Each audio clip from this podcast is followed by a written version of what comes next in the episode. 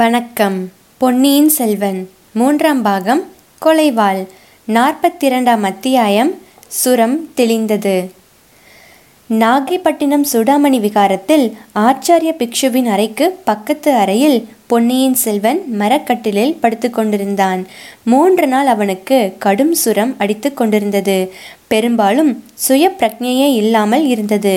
இந்த நாட்களில் பிக்ஷுக்கள் அவனை கண்ணும் கருத்துமாக கவனித்து கொண்டு வந்தார்கள். வேலைக்கு வேலை மருந்து கொடுத்து வந்தார்கள். அடிக்கடி வாயில் தண்ணீர் ஊற்றிக்கொண்டு ஜாக்கிரதையாக பார்த்து வந்தார்கள். இடையிடையே எப்போதாவது சுயநினைவு தோன்றிய போது தான் இருக்கும் இடத்தை பற்றி அவன் எண்ணி பார்க்க முயன்றான். அவனுக்கு எதிரில் சுவரில் எழுதியிருந்த சித்திர காட்சி அவனுடைய கவனத்தை கவர்ந்தது. அந்த சித்திரத்தில் தேவர்கள், கந்தவர்கள், யக்ஷர்கள் காணப்பட்டார்கள். அவர்களில் சிலர் பலவித இன்னிசை கருவிகளை வைத்து கொண்டிருந்தார்கள். சிலர் வெண் சாமரங்களையும் வெண்கொற்ற குடைகளையும் ஏந்தி கொண்டிருந்தார்கள்.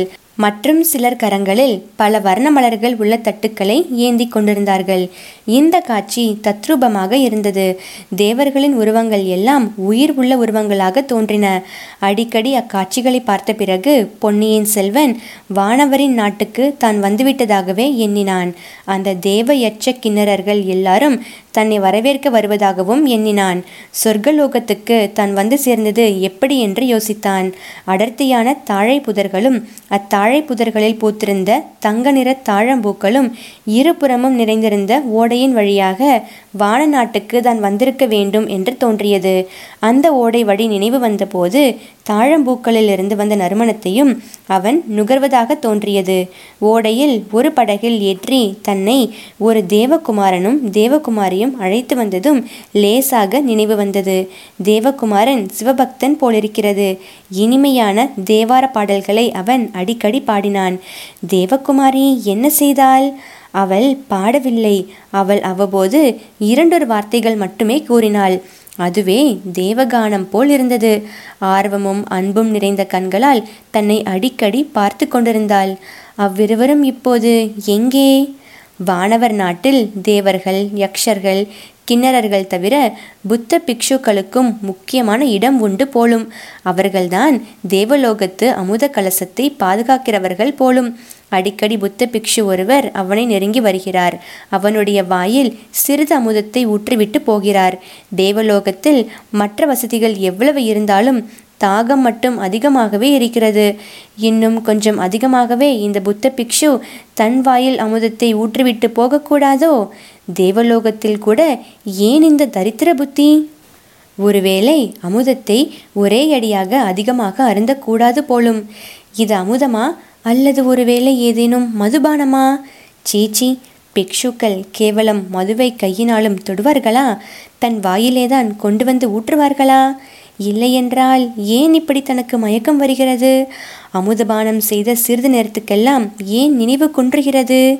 3 தினங்கள் இவ்வாறு பொன்னியின் செல்வன் வானவர் உலகத்திலும் நினைவே இல்லாத சூனிய உலகத்திலும் மாறி மாறி காலம் கழித்த பிறகு 4ஆம் நாள் காலையில் தூக்கத்திலிருந்து விழித்தெழுவது போல் எழுந்து பூரண சுயநினைவு பெற்றான். உடம்பு பலவீனமாய்த்தான் இருந்தது. ஆனால் உள்ளம் தெளிவாக இருந்தது. எதிரே சுவர் இருந்த உருவங்கள் சித்திர உருவங்கள் என்பதை அறிந்தான். அந்த தேவ யக்ஷ கிணறர்கள் தன்னை வரவேற்பதற்காக அங்கே நிற்கவில்லை என்றும் தேவலோகத்துக்கு விஜயம் செய்த பகவான் புத்தரை வரவேற்கிறார்கள் என்றும் அறிந்தான். மற்றொரு சுவரில் மேகங்கள் சூழ்ந்த வானவெளியில் புத்த பகவான் ஏறி வருவது போன்ற சித்திரம் எழுதியிருந்ததையும் கண்டான். புத்த விகாரம் ஒன்றில் தான் படுத்திருப்பதை அறிந்து கொண்டான். எங்கே, எந்த புத்த விகாரத்தில் என்று சிந்தித்தபோது இலங்கையிலிருந்து தான் பிரயாணம் தொடங்கியதிலிருந்து நிகழ்ந்த சம்பவங்கள் எல்லாம் ஒவ்வொன்றாக நினைவு வந்தன. வந்தியத்தேவனும் தானும் அலைமோதிய கடலில் அலைப்புண்டு கை சளைத்து போனது வரையில் ஞாபகம் வந்தது. அப்புறம் ஒரே குழப்பமாக இருந்தது.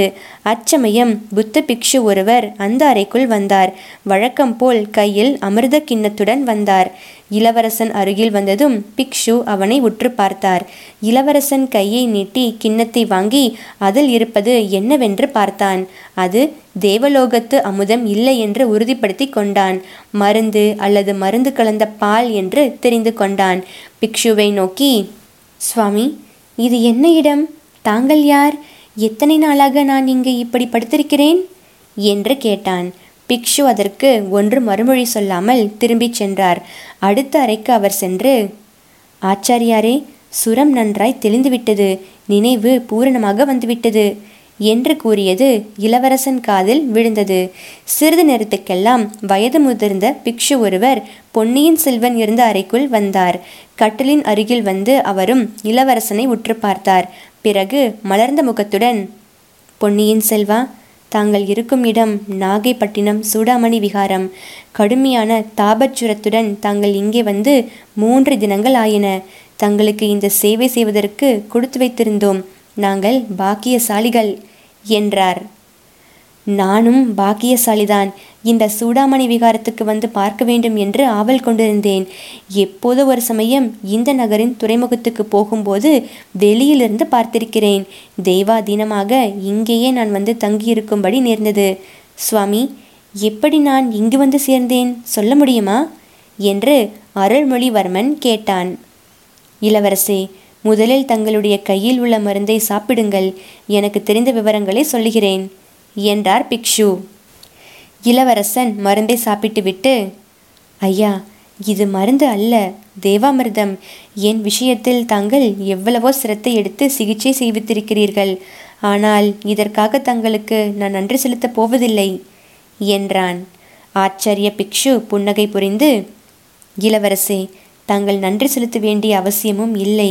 நோயாளிகளுக்கு சிகிச்சை செய்வது பரமோத்தம தர்மம் என்று புத்த பகவான் அருளியிருக்கிறார்.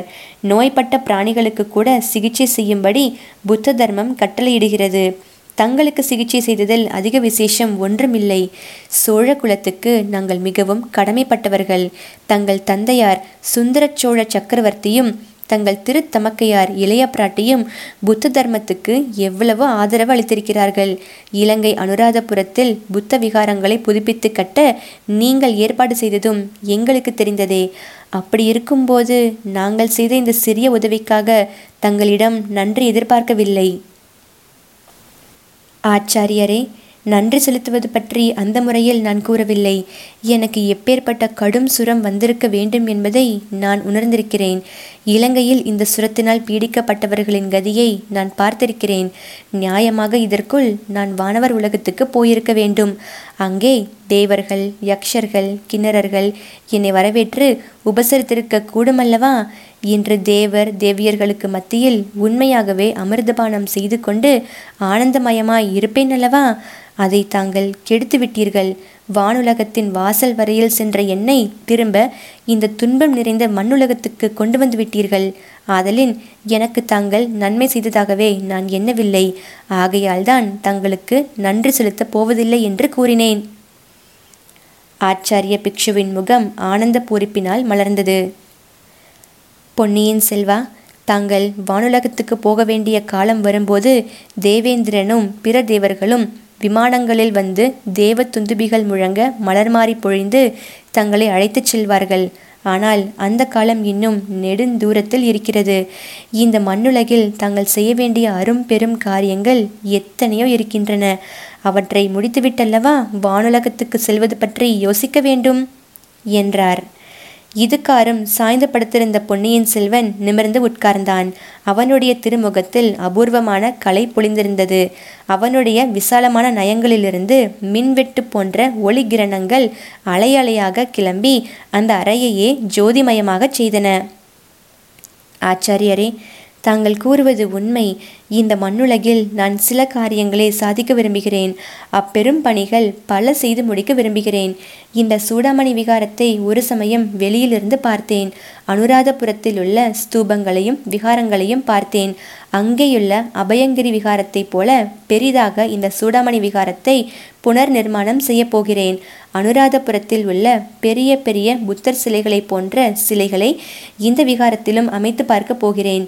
இன்னும் இந்த சோழ நாட்டில் உள்ள சிவாலயங்களை அம்மாதிரி புதுப்பித்து கட்டப்போகிறேன். இலங்கையில் உள்ள ஸ்தூபங்களையும் விகாரங்களையும் பார்த்துவிட்டு இச்சோழ நாட்டில் உள்ள ஆலயங்களையும் நினைத்து பார்த்தால் எனக்கு உடலும் உள்ளமும் குன்றுகின்றன. வானளாவும் கோபுரத்தை உடைய மாபெரும் ஆலயத்தை தஞ்சாவூரில் நிர்மாணிக்கப் போகிறேன். அதற்கு தகுந்த அளவில் மகாதேவருடைய சிலையை செய்து நிர்மாணிக்கப் போகிறேன். ஆச்சாரியரே, இந்த சோழ நன்னாட்டில் புத்த ஸ்தூபங்களும் சிவாலயங்களில் கோபுரங்களும் ஒன்றோடு ஒன்று போட்டியிட்டு மேகமண்டலத்தை எட்டு போகின்றன. ஆயிரம் ஆயிரம் வருஷங்களுக்கு பிறகு இந்த தெய்வ தமிழ்நாட்டில் பிறக்கும் சந்ததிகள் அவற்றை கண்டு பிரமித்து நிற்கப் போகிறார்கள். இவ்வாறு ஆவேசம் கொண்டவன் போல் பேசி வந்த இளவரசன் உடலில் போதிய பலமில்லாமையால் கட்டிலில் சாய்ந்தான். உடனே ஆச்சாரிய பிக்ஷு அவனுடைய தோள்களை பிடித்து கொண்டு கட்டிலில் தலை அடிபடாமல் மெல்ல மெல்ல அவனை படுக்க வைத்தார். நெற்றியில் கையினால் தடவி கொடுத்து, இளவரசே, தாங்கள் உத்தேசித்த அரும் பெரும் காரியங்களையெல்லாம் காலாகாலத்தில் செய்து முடிப்பீர்கள்.